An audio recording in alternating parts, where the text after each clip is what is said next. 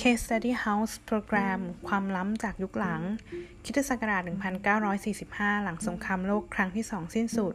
โครงการบ้านตัวอย่างทดลอง The Case Study Houses ในเมืองลอสแองเจลิส รัฐแคลิฟอร์เนีย สหรัฐอเมริกา หากเราพูดถึงบ้านตัวอย่างในสมัยนี้ คนมักจะนึกถึงการไปชมบ้านตามโครงการบ้านจัดสรร หรือโชว์รูมห้องของคอนโดมิเนียม บ้านตัวอย่างเหล่านี้คือแบบจำลองสามมิติจากงานออกแบบของสถาปนิก ที่ให้เราสามารถเดินเข้าไปในแต่ละมุมห้องของบ้าน พร้อมกับจินตนาการวิถีชีวิตของตนในบ้านหลังนั้นๆ ไปด้วย ในทางตรงกันข้ามย้อนกลับไปเมื่อคิตศักราช 1945 หลังสงครามโลกครั้งที่สองสิ้นสุด โครงการบ้านตัวอย่างทดลอง The Case Study Houses ในเมืองลอสแองเจลิสรัฐแคลิฟอร์เนียได้ก่อตั้งขึ้น โดยคำว่าบ้านตัวอย่างในสมัยนั้นไม่ได้เป็นเพียงแบบบ้านทดลองเท่านั้น แต่มันคือการทดลองออกแบบบ้านในภาวะที่ผู้คนขาดแคลนที่อยู่อาศัย วัสดุก่อสร้าง และความต้องการพัฒนาและซ่อมแซมเมืองอย่างเร่งด่วนในยุคที่สงครามโลกสิ้นสุดการทดลองครั้งนี้ไม่ได้เกิดจากนักลงทุนอสังหาริมทรัพย์หรือผู้รับเหมา แต่เกิดจากแนวคิดของจอห์น เอนเทนซาบรรณาธิการของสำนัก พิมพ์นิตยสาร Art and Architecture เขาคือผู้มีอิทธิพลในแถบแคลิฟอร์เนียตอนใต้ที่ผันตัวเองมาเป็นลูกค้า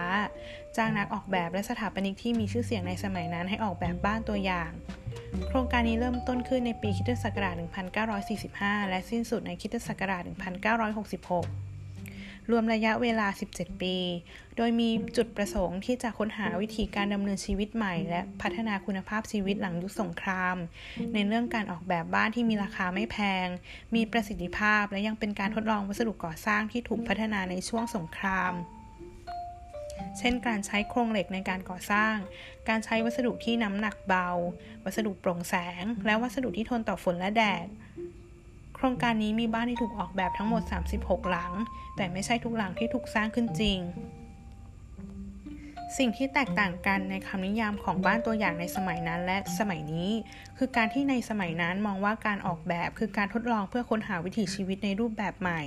ไม่ใช่เพียงแต่สร้างบ้านในรูปแบบเดิมๆซึ่งหากเรามองในบริบทของยุค 40 ถึง 50 ที่โดยส่วนใหญ่บ้านสร้างจากไม้ อิฐ และคอนกรีต รวมทั้งยังมีการประดับตกแต่งมากมาย โครงการบ้านตัวอย่างนี้ได้ฉีกกรอบการออกแบบด้วยการสร้างสถาปัตยกรรมที่มีความเรียบง่ายด้วยเสาเหล็กและกระจก ลดทอนอลงกรณ์เครื่องประดับตกแต่งอาคารออกแทบจะโดยสิ้นเชิง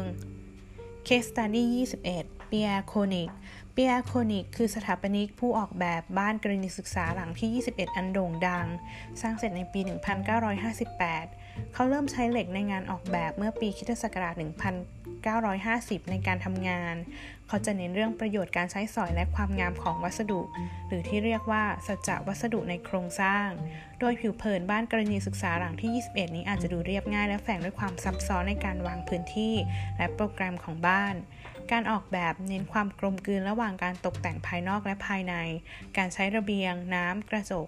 การจัดสวน วัสดุของพื้นผิว และแสงบนหลังคาที่สร้างมุมมองให้เชื่อมต่อกัน ทำให้อนาเขตบ้านดูเป็นอันหนึ่งอันเดียวกัน และยังทำให้บ้านดูหลังใหญ่ขึ้นอีกด้วย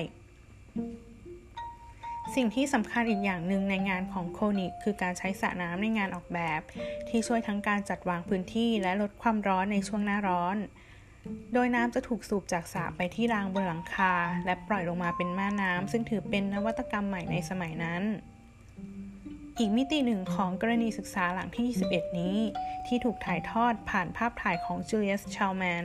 ช่างภาพคนสำคัญที่บันทึกภาพถ่ายของโครงการ The Case Study Houses โดยเขาได้ถ่ายภาพที่มีคู่สามีภรรยา สวมเสื้อผ้าในสไตล์โมเดิร์นกำลังใช้ชีวิตอย่างมีความสุขในบ้านโปร่งโล่งสบาย หากแต่เต็มไปด้วยเฟอร์นิเจอร์ราคาแพง ต้นไม้ รวมถึงอุปกรณ์อิเล็กทรอนิกส์ เป็นภาพที่เต็มไปด้วยฝันและความหวังของการเริ่มต้นชีวิตหลังสงครามและการย้ายถิ่นฐาน ซึ่งในความเป็นจริงนั้นตัวผู้ชายในภาพ คือตัวสถาปนิกที่ออกแบบบ้านหลังนี้เอง ส่วนผู้หญิงในภาพนั้นคือนางแบบที่ถูกจ้างมา ซึ่งที่สุดแล้ว มันกลายเป็นความย้อนแย้งอันน่าขบขัน ขัดกับอุดมการเริ่มต้นของโครงการที่ต้องการออกแบบบ้านราคาถูก แต่ผลของมันกลับเป็นการออกแบบบ้านกรณีศึกษาสำหรับคนที่มีต้นทุนสูง สุดท้ายแล้วบ้านในโครงการนี้ได้กลายเป็นบ้านสำหรับกลุ่มคนที่มีฐานะ และในปัจจุบันก็มีราคามากกว่าการก่อสร้างแบบเดิมหลายเท่า คนส่วนใหญ่ได้แต่ไปเที่ยวชมในฐานะนักท่องเที่ยวขาจรเสียมากกว่า Future Case Study Houses อย่างไรก็ตามวิถีชีวิตที่ถูกสร้างขึ้นในโครงการ Case Study House ใน Los Angeles, California เป็นสิ่งที่น่าสนใจและยังมีความเชื่อมโยงมาถึงงานสถาปัตยกรรมในยุคปัจจุบันมากมาย ไม่ว่าจะเป็นคอนโดกลางใจเมือง บ้านจัดสรรที่ต้องการขายวิถีชีวิตที่ดีขึ้น ขายความสะดวกสบาย และการมุ่งสู่อนาคต ซึ่งโดยส่วนมากการออกแบบสถาปัตยกรรมประเภทนี้จะถูกขับเคลื่อนโดยกลไกทางเศรษฐกิจและนโยบายของภาครัฐเป็นสำคัญ สิ่งที่ขาดหายไปเมื่องานออกแบบถูกครอบด้วยผลกำไร คือการทดลองในการออกแบบเพื่อสร้างสารรค์วิถีชีวิตรูปแบบใหม่ ๆ ไอเดียที่น่าสนใจมากมายได้เกิดขึ้นในสถาปัตยกรรมกลุ่มอื่นแทน ไม่ว่าจะเป็นไอเดียเกี่ยวกับ share living หรือ co-working ซึ่งส่งผลอย่างมากในงานออกแบบสถาปัตยกรรม และการวางแปลนตัวอาคารที่มีประสิทธิภาพเพื่อตอบสนองความต้องการของผู้ใช้ หากเราคิดไปถึงในอนาคตและตั้งคำถามว่า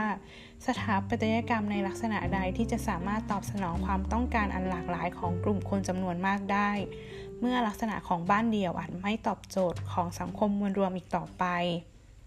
ทุกวันนี้รูปแบบการก่อสร้างสร้างแบบ mass production ด้วยตัววัสดุและโครงสร้างอาคารถูกใช้กันอย่างแพร่หลาย พวกเรามีความชำนาญมากในการผลิตของจำนวนมากในเวลาอันรวดเร็ว แล้วจะเป็นไปได้ไหมหากเราจะสามารถสร้างสถาปัตยกรรมในรูปแบบของ mass customization ที่รวมความหลากหลายของห้องไว้ในตึกเดียวกัน คำตอบบางส่วนอาจอยู่ในผลงานบ้านทดลอง The Way Factory ของมหาวิทยาลัยเทคโนโลยี DEF และ MVRDV กลุ่มสถาปนิกชาวดัตที่จำลองสถาปัตยกรรมในอนาคตที่พยายามจะทำลายกรอบในการออกแบบที่ที่ยึดติดในรูปแบบเดิมๆ ด้วยการออกแบบห้องจากความต้องการของคนที่แตกต่างกัน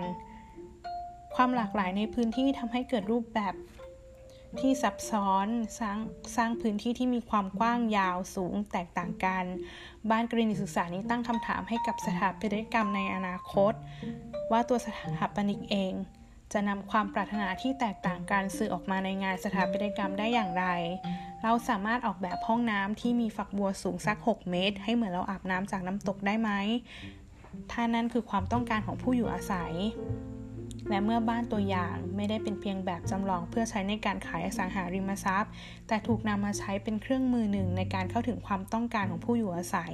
จะทำให้เกิดสถาปัตยกรรมสำหรับการอยู่อาศัยรูปแบบใหม่ ที่ผู้อยู่อาศัยมีส่วนร่วมกับสถาปนิกในการออกแบบพื้นที่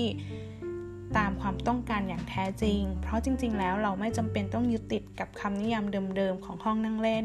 ห้องครัว ห้องนอนหรืออื่นๆ หากเราสามารถสร้างนิยามคำว่าบ้านของเราได้เอง you